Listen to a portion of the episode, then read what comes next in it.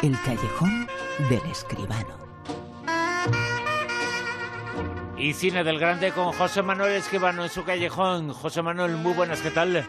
Buenas noches, Bruno, ¿qué tal?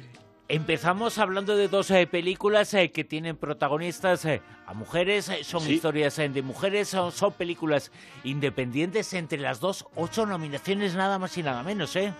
Sí, efectivamente, hombre, yo creo que por fin la cartelera nos trae pues todas las pelis de, de los Oscars, ¿no? Faltaban estas dos de una manera o de otra, son dos películas, como tú dices, de cine independiente, pero dos películas importantes.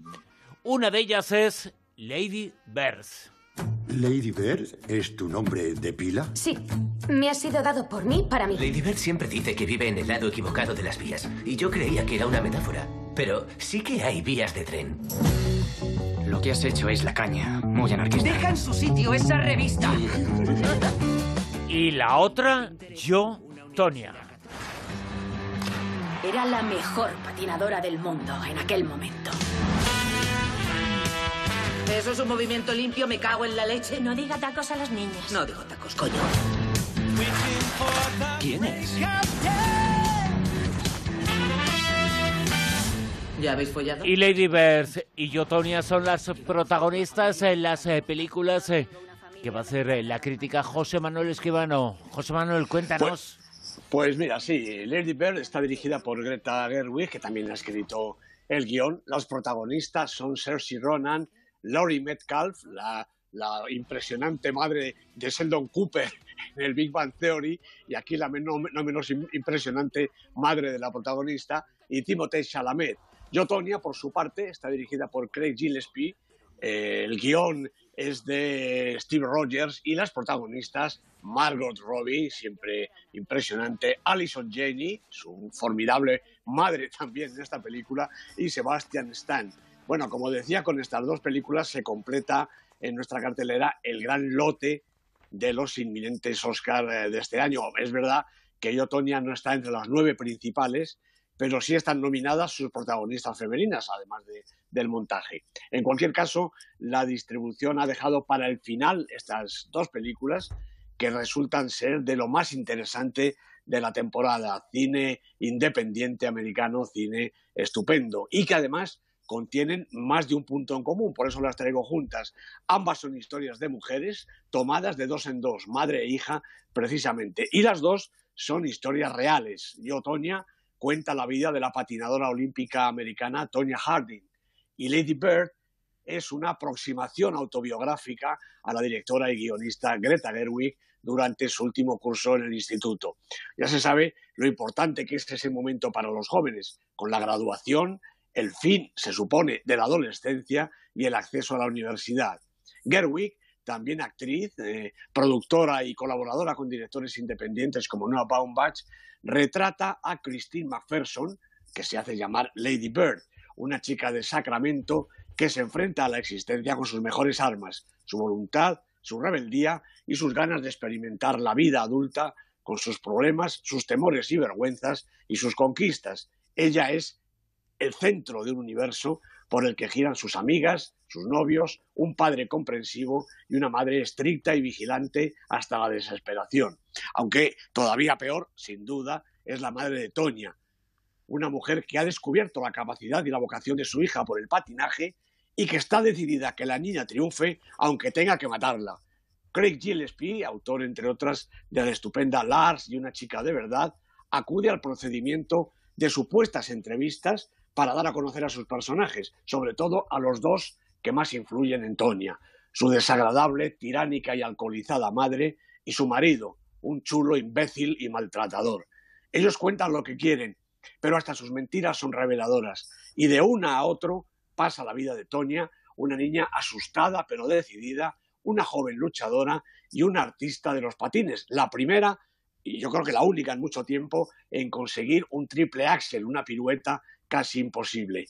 Como casi imposible fue su éxito, tan difícil de conseguir y tan fugitivo.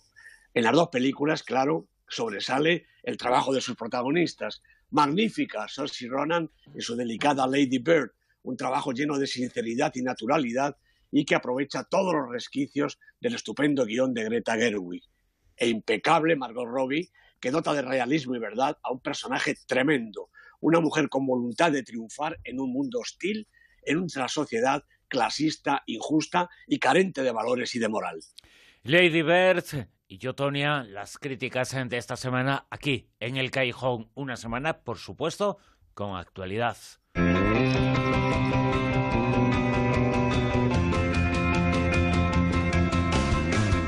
Una actualidad muy importante que se escribirá el próximo domingo dentro de unos días eh, porque se entregan y estamos ya en las fechas eh, de los premios, se entregan los Oscar de este año, José Manuel. Pues efectivamente, y si hablábamos hace unas semanas de los Globos de Oro como auténtica primicia, como, como antesala de los Oscar, todavía más antesala son los premios BAFTA, los premios del cine británico, porque las películas prácticamente son las mismas. Películas británicas y americanas casi todas son coproducciones y los premios BAFTA lo demuestran. Ganó el premio a la mejor película, tres anuncios en las afueras, la película de Martin McDonagh, cinco eh, premios en total y yo creo que se perfila seguramente como la gran favorita de los Oscars. También ganó el premio al mejor film británico, porque como digo, es una coproducción, por lo tanto es película americana y también británica. El mejor director Guillermo del Toro, nuevamente, por La forma del agua, que se ha llevado tres BAFTAs, eh, este del director,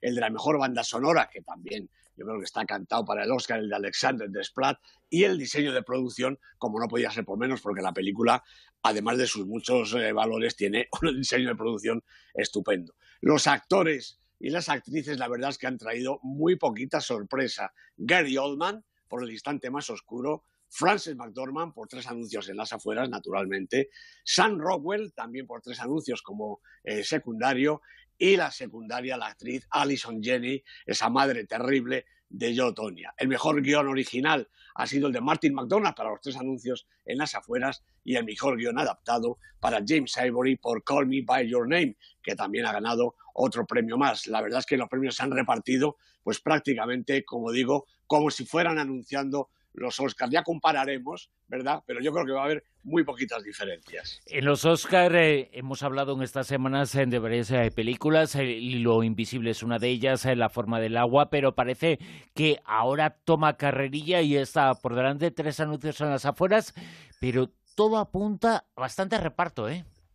Sí, hombre, yo creo que se va a repartir. Tienes, tienes, razón. Quizá los tres anuncios en las afueras gane y sus intérpretes también, aunque yo, de verdad que en el caso de Frances McDormand, no es que no se lo merezca, pero hay tantísimas grandes interpretaciones femeninas, eh, la de Sally Hawkins, por ejemplo, en La forma del agua, que yo creo que el premio va a estar un poquito disputado. Pero en fin, Frances McDormand, Sam Rockwell, eh, Gary Oldman, parece que son nombres que se van a repetir en los Globos de Oro, en los BAFTA y también en los Oscars. Luego todo puede pasar, ¿verdad? Porque eh, siempre hay una sorpresa, pero bueno, va a estar, eh, yo creo que va a ser unos premios convencionales y realmente repartidos. Y también vamos a hablar eh, esta noche de los premios Platino.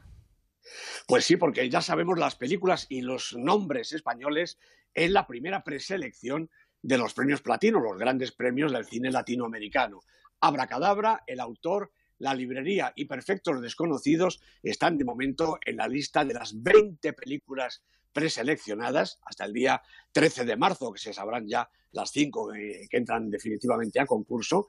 Y en cuanto a los nombres, Alex de la Iglesia, Isabel Coixet, Manuel Martín Cuenca como directores, Penélope Cruz, Maribel Verdú, Natalie Poza, Marian Álvarez, Javier Bardén, Javier Gutiérrez y Antonio de la Torre son los intérpretes preseleccionados. Películas de animación, pues está Deep y está, por supuesto, Tadeo Jones, El secreto del rey Midas, y en documentales está Dancing Beethoven, Indestructible y Muchos hijos, Un mono y un castillo, como no podía ser por menos, Bruno, porque esta película es realmente sensacional.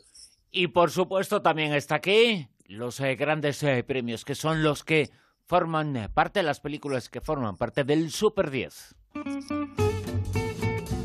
La lista que combina todos los factores en juego y que nos cuenta cómo va cada semana José Manuel Escribano. Puesto número 10.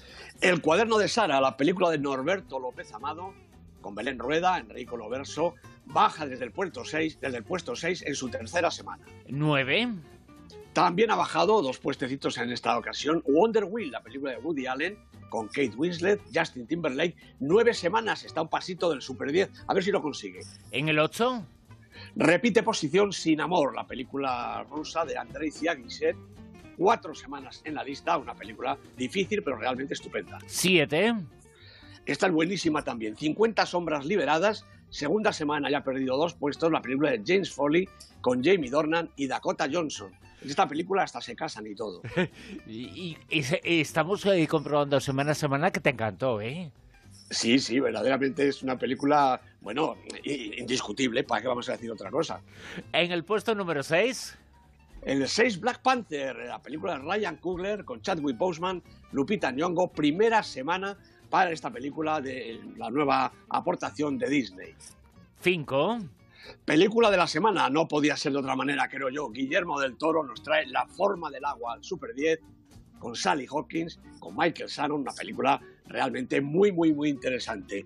Dicen que la ha copiado, la habrá copiado o no, pero la película está muy bien. La verdad es que esta semana ha sido tremenda para Guillermo del Toro. Su pues nombre pues aparece mucho, la película aparece mucho, y luego aparece esa acusación de plagio, que parece algo interesada, ¿eh? Eh, sí, sí, porque además la última acusación de plagio es de una película que se parece yo creo que más a eso de salvar a Willy, ¿no? Un delfín que un chaval quiere salvar. Bueno, hombre, la película de Guillermo del Toro yo creo sinceramente que es otra cosa. Y, es que luego habrá acusaciones de plagio de gente que diga, pero es que una película también la hice yo y esto es plagio, ¿no? Estamos exagerando un poquito las cosas, ¿eh? Me parece que sí, están aprovechando el tirón, el gran tirón de la película recordemos que tiene todavía 13 nominaciones para los Oscars. Es la más nominada para los Oscars. 13 nominaciones en La forma del agua de Guillermo del Toro. Puesto número 4. The Florida Project, la película Sean Baker con Brooklyn Prince, Willem Dafoe, sensacional. Dos semanas en la lista repitiendo posición. 3. Pues también repite, porque aquí ya no hay quien les meta mano a estas películas. Seis semanas lleva tres anuncios en las afueras, esa que de momento lo gana todo, dirigida por Martin McDonagh. En el 2. Pues yo creo que una de las mejores películas de los Oscars, Los Archivos del Pentágono. En la quinta semana, la película de Steven Spielberg con esta pareja Meryl Streep, Tom Hanks, sensacionales. Estamos hablando mucho de la forma del agua, del hilo invisible, de tres anuncios en, en las afueras, eh, pero nos estamos olvidando de esta película que también es muy importante. Lo que ocurre y lo que pasa es que Spielberg eh, no ha sido muy querido en los Oscars, ¿no? Efectivamente, le costó muchísimo ganar sus primeros eh, Oscar y la verdad es que la academia siempre se los niega, ¿no? Eh, bueno, yo creo que es que deben pensar que no le hace falta. La calidad de Spielberg está tan demostrada y es tan unánimemente reconocida que igual el Oscar le daba igual. No es verdad, a todo el mundo le gusta un Oscar. En el puesto número uno, en lo más alto. Pues yo creo que es la mejor película, aunque también creo que no va a ganar. El hilo invisible de Paul Thomas Anderson, con un inconmensurable, me faltan adjetivos, para el trabajo de Daniel Day-Lewis con Vicky Krieps, tres semanas en la lista, las tres en el número uno. El hilo invisible, puesto número uno en el Super 10 con José Manuel Esquivano. Su callejón volverá la semana que viene. Gracias, José Manuel. Un abrazo, Bruno. Hasta luego. La rosa de los vientos en Onda Cero.